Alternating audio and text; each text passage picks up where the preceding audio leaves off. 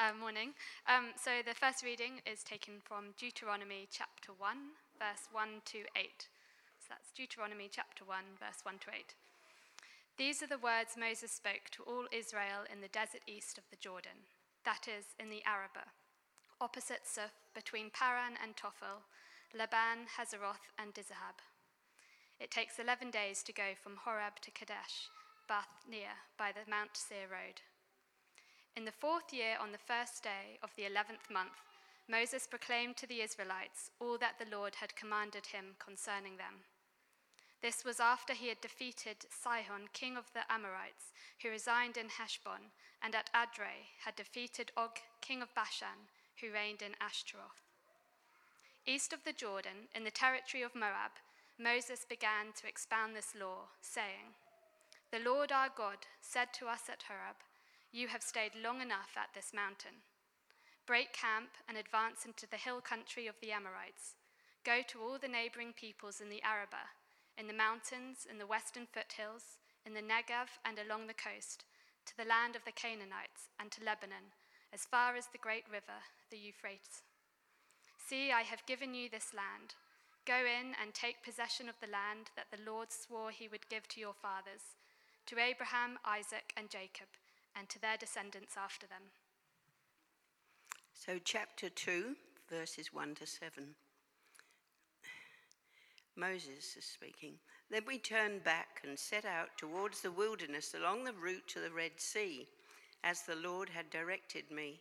For a long time we made our way around the hill country of Seir. Then the Lord said to me, You've made your way around this hill country long enough. Now turn north Give the people these orders. You are about to pass through the territory of your relatives, the descendants of Esau, who, lives in, who live in Seir. They will be afraid of you, but be very careful. Do not provoke them to war, for I will not give you any of their land, not even enough to put your foot on. I've given Esau the hill country of Seir as his own. You are to pay them in silver for the food you eat and the water you drink. Then the Lord your God has blessed you in all the work of your hands. He's watched over your journey through this vast wilderness. These 40 years, the Lord your God has been with you, and you have not lacked anything. And lastly, from Deuteronomy chapter 3, verses 21 to 29, and I'm reading from the New Living Translation. At that time, I gave Joshua this charge You have seen for yourself everything the Lord your God has done to these two kings. He will do the same to all the kingdoms on the west side of the Jordan. Do not be afraid of the nations there, for the Lord your God will fight for you.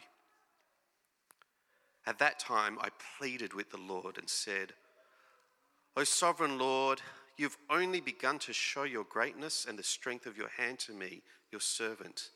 Is there any God in heaven or on earth who can perform such great and mighty deeds as you do? Please, let me cross the Jordan to see the wonderful land on the other side, the beautiful hill country and the Lebanon mountains. But the Lord was angry with me because of you, and he would not listen to me. That's enough, he declared. Speak of it no more, but go up to Pisgah Peak and look over the land in every direction. Take a good look, but you may not cross the Jordan River. Instead, commission Joshua and encourage and strengthen him, for he will lead the people across the Jordan. He will give them all the land you now see before you as their possession. So he stayed in the valley near Beth Peor.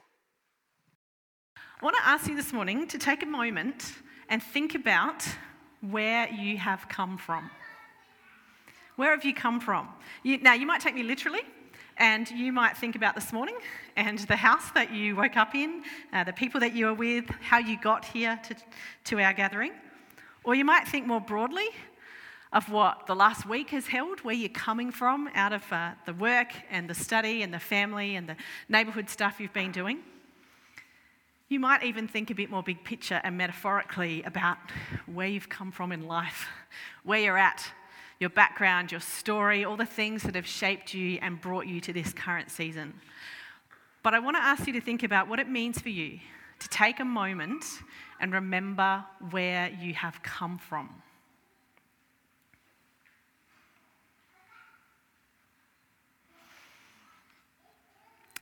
Now, I want you to take a moment to think about where you're going. Again, you can take this literally and think about what you're doing for lunch today, uh, where you're heading, what the rest of this day will hold. Or you might think about the coming week and what's on your agenda and your radar, what you're looking forward to or what you're dreading. What's coming up. And of course, again, you might think about the big picture where you are going in life. What are your plans and your dreams? What are you longing for? What's next for you? What is still to come? What comes to mind when you take a moment to anticipate where you are going? Now, thirdly, I want to ask you to do something for me. I want to ask you to take both your feet and place them firmly flat on the floor, wherever you are sitting or standing right now. And then look down at your feet, because this is where you are right now. You are shaped by where you have come from, and you are anticipating where you are going, but right here and right now, your feet have placed you here. Pay attention to this moment. Be present where we are right now. You can look up again if you want, or look around.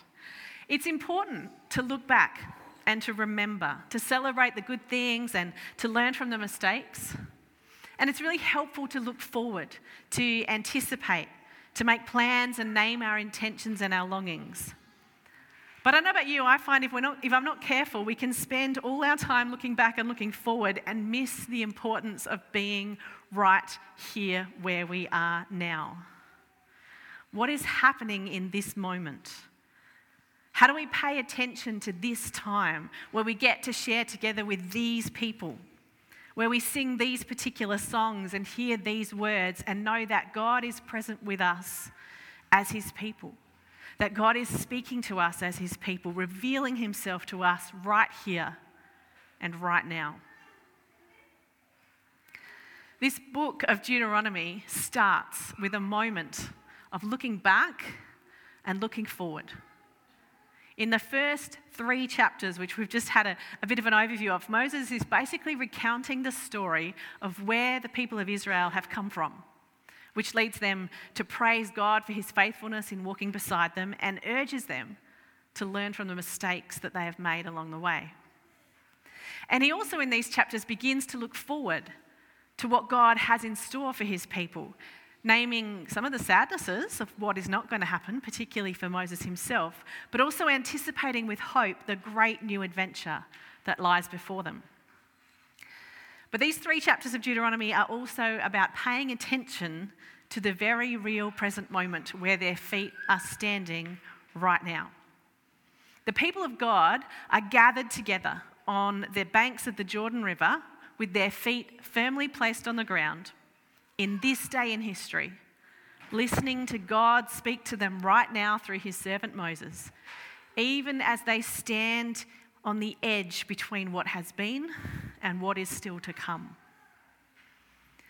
The people of God in these first few chapters of Deuteronomy find themselves in what you might call a liminal space, a space in between. Not what was and not yet what will be.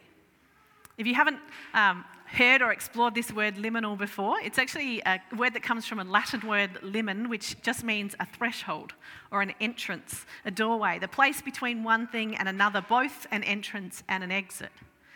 And it's a word that gets used to try and name something of what it's like to find ourselves in between, knowing that where we are now is not where we have been, nor is it yet where we will be but paying attention in the moment and not rushing too quickly one way or the other. And I was thinking there's a sense in which every time we gather together as the people of God, every Sunday, we experience something of a liminal space. Because we look forward and we look back, but we listen to what God is wanting to say to us right now in this moment. We sing songs that recall what God has been doing in the past, but also songs that hope for what God still has for us.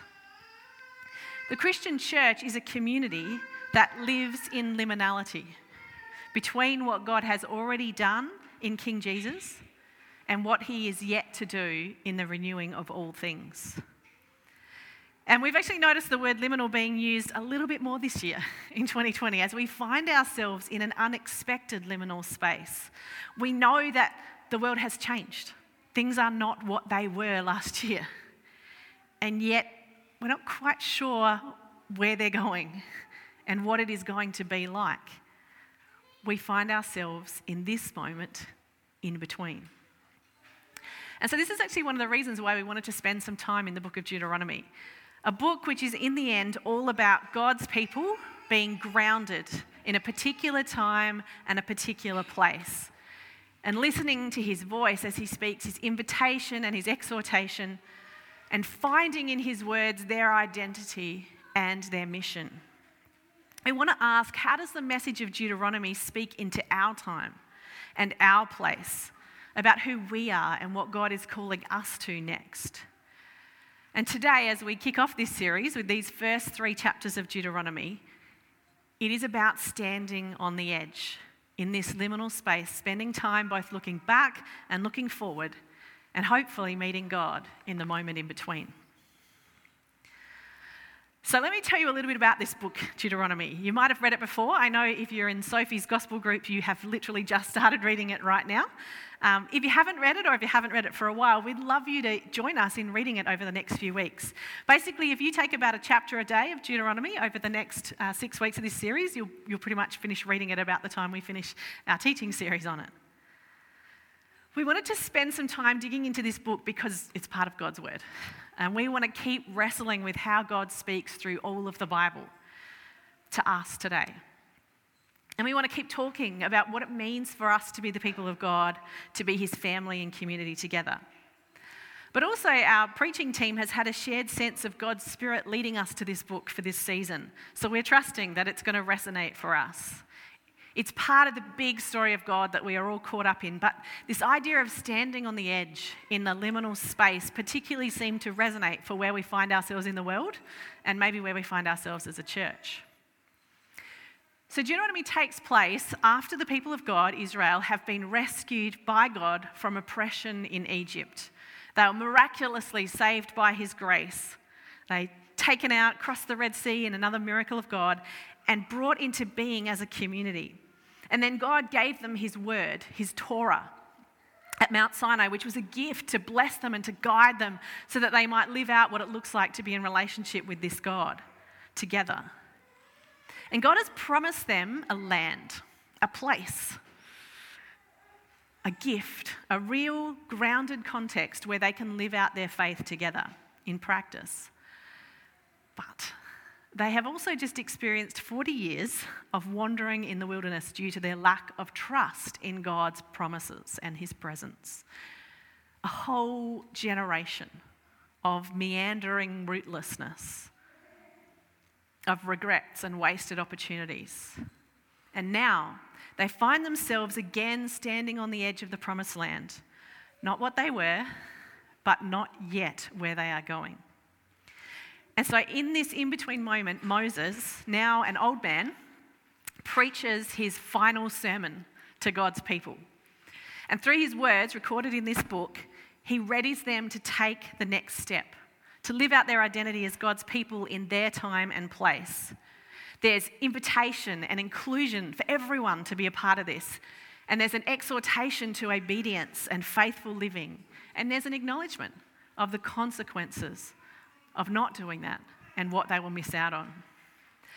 And so, in many ways, the book of Deuteronomy is a sermon, which makes it a lot of fun for people like me to teach because it's already Moses' sermon. You don't need to do too much with it. Basically, Moses opens up God's word for them and he unpacks and explains what God has already said and God's heart and his character and his purposes. And then he calls the people to respond, to renew their allegiance to the God whom they follow, to choose life in this generation, in this moment, in this time and place.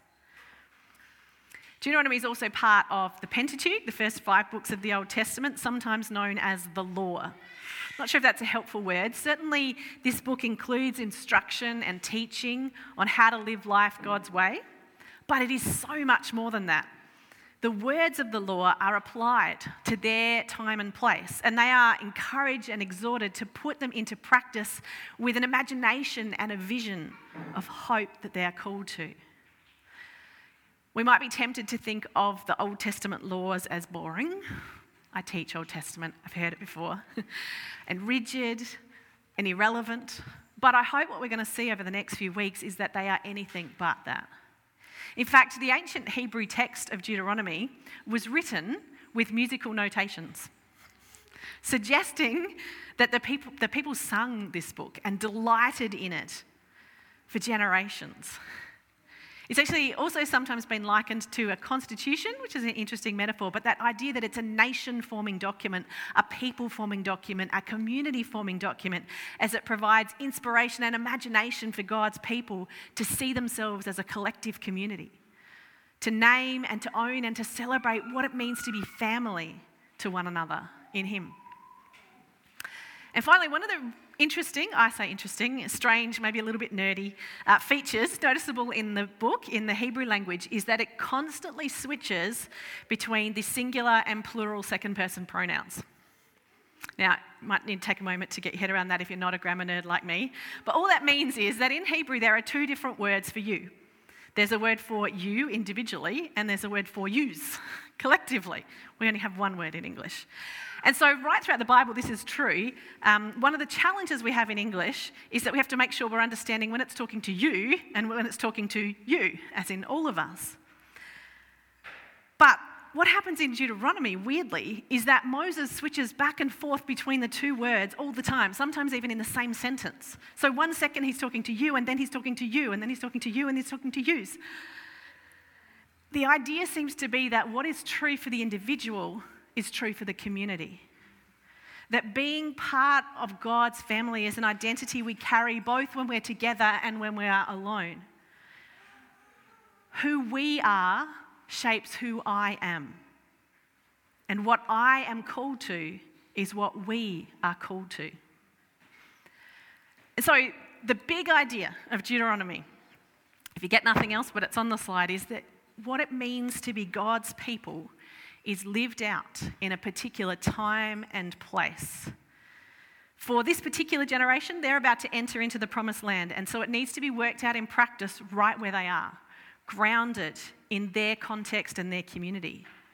But for us, we also live as God's people in our time, in our generation, our season, our place. And so we need to figure out in practice what it means to live this out in this community, in this neighbourhood, in this city where our feet stand right now. So, for Israel in this moment, in this liminal space, first they look back. And looking back means recounting how they got to where they are now. So, Moses retells their story, which includes plenty of ups and downs. There are miraculous victories of God, and then there are these kind of passive treaties that they enter into that seem a bit. Uh, there is great trust on behalf of the people as they step into what God has unafraid, and then there is significant weakness as they stuff it up. Their journey to this point has been messy and complicated. But in looking back, what they see is that God's hand has been at work through all the ups and downs. They can remember and celebrate God's faithfulness, even as they recall their own faithlessness. In just the second verse of the book of Deuteronomy, I think we have what is one of the saddest statements in the whole Bible. You might have missed it because it came in that section that Kate read with all the names. Well done, Kate, good job.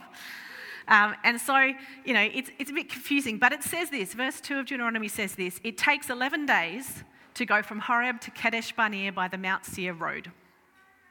So what? it takes 11 days to get from Horeb to Kadesh Barnea. Where's that? Well, Horeb is another name for Mount Sinai. That was the place where God gathered his people together after he'd rescued them from slavery and appeared to them in fire and thunder and spoke in a voice that they heard from the heavens and revealed his word, his Torah, his law to them. He declared his salvation and his invitation to follow him and then his instructions for how to live as his people. Horeb is the place where they committed themselves to God and said, Yes, we are going to follow you, we are going to live as your people, and we're going to go where you lead us. That was Horeb. 11 days' journey from them is Kadesh Barnea. That's pretty much where they are right now, right on the southern edge of the land that God has promised to them. So, this seems like a pretty simple fact of ancient travelling times. It takes 11 days to get from Horeb to Kadesh Barnea. I looked it up this week on Google Maps. It's about 430 kilometres. So, today it'd take you about five hours in a car, but it's probably around 11 days walking if you walk about, at a pace of about 5 k's an hour and you walk, uh, you walk for seven hours a day. It's about 11 days. Here's the thing it has taken them 40 years to get from Horeb to Kadesh Barnea.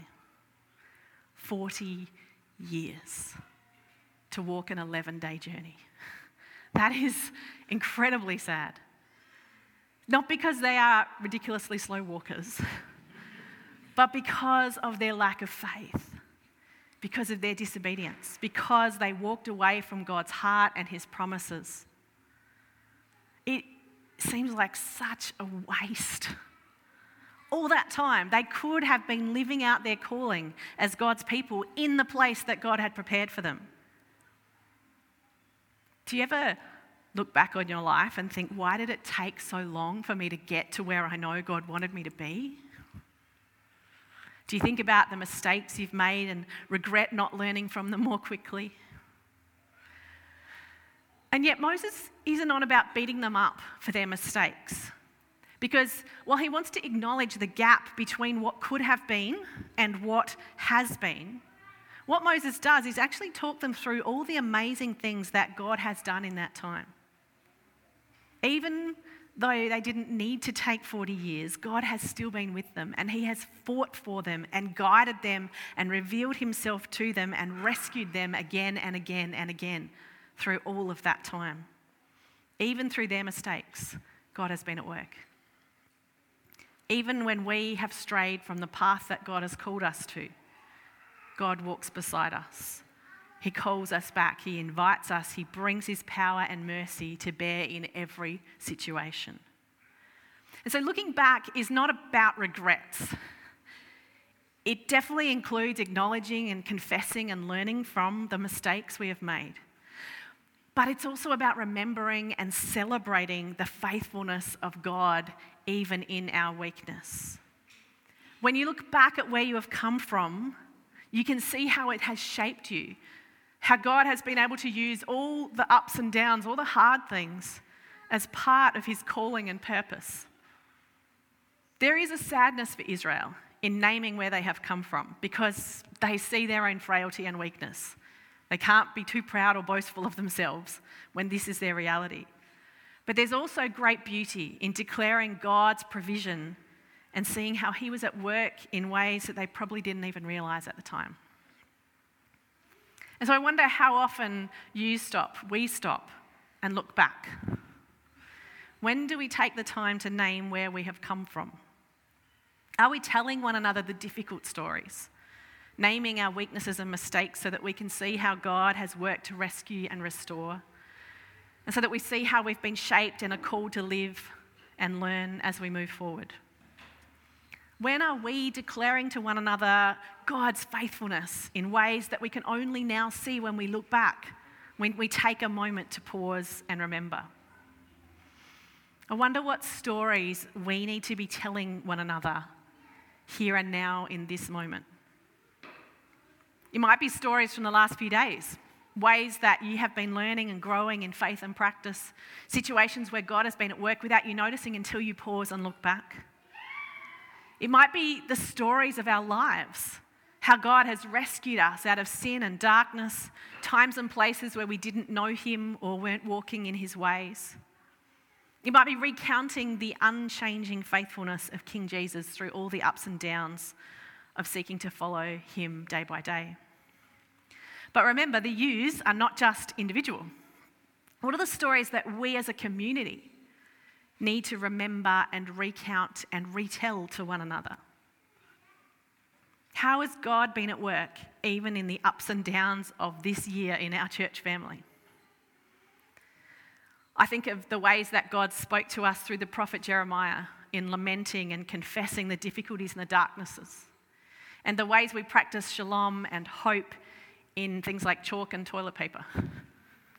I think of the generosity of our family to one another in the uncertain economic season.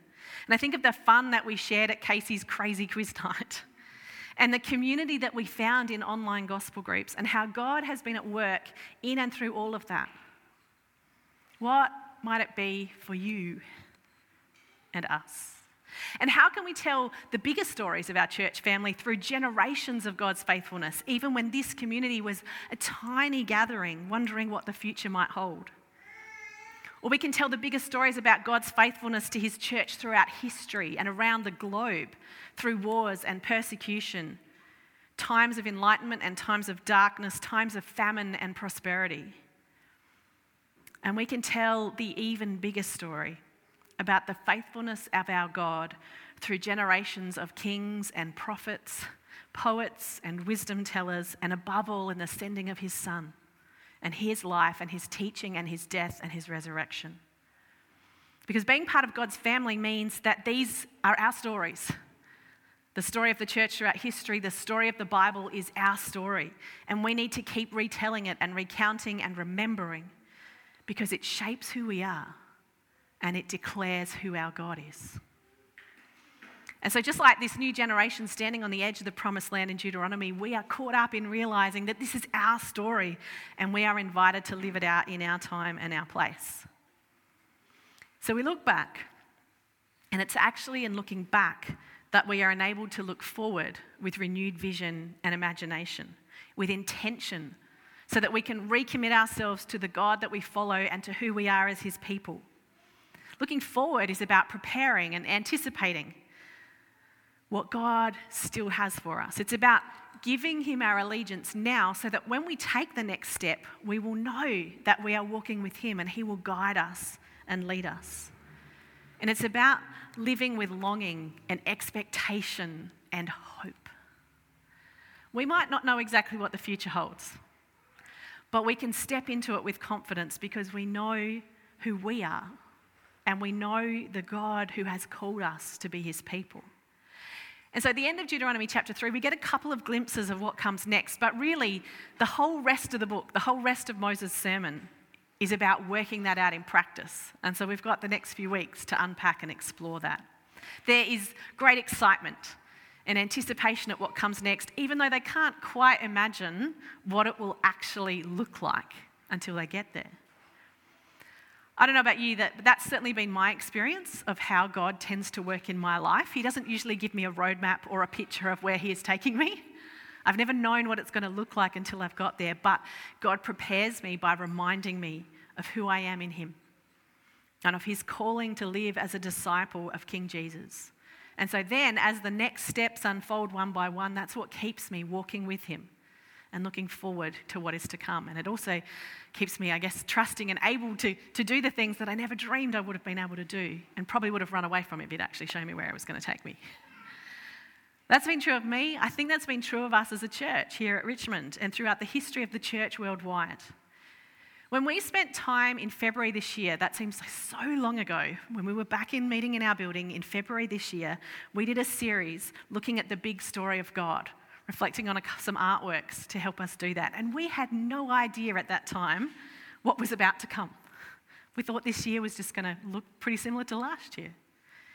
But holding on to that story through the next few months, I think, gave us confidence in our calling. When we spent time in Jeremiah, the prophet's words, when we were all meeting in our homes via Zoom, we didn't know if or when we'd be back together in person. And we didn't imagine it being here at the school. But God was preparing us to think about our neighbourhood and how we can be a part of it. and how we can bring signs of peace and hope into our community. And now we get to see some of that worked out in practice.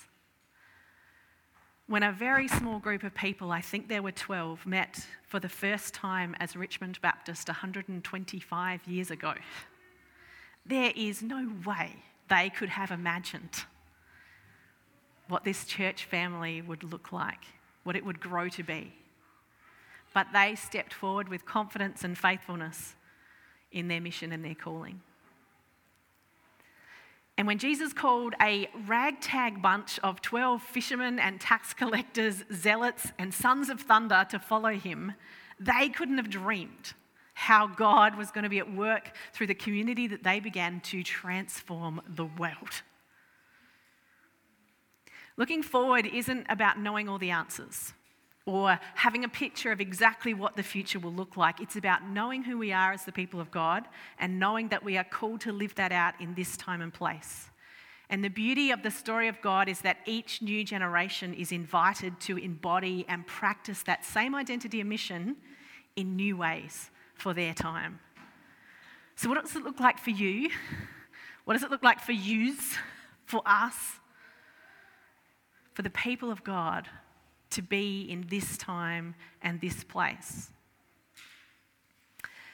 There's a tinge of sadness as we get to the very end of chapter 3 in Deuteronomy because we are reminded and the people are reminded that Moses, their great leader, he's been leading them for around 80 years by now, won't be going into the promised land with them.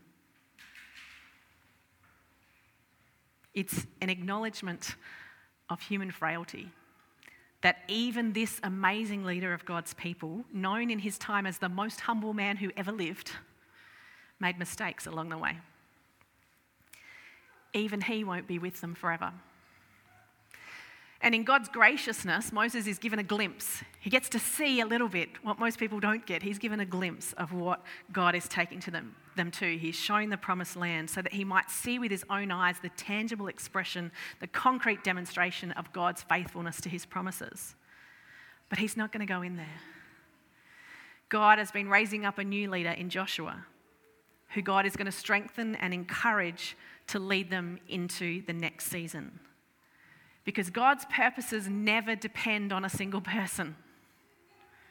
Even if our leaders change, God's calling and mission for us as His people remains.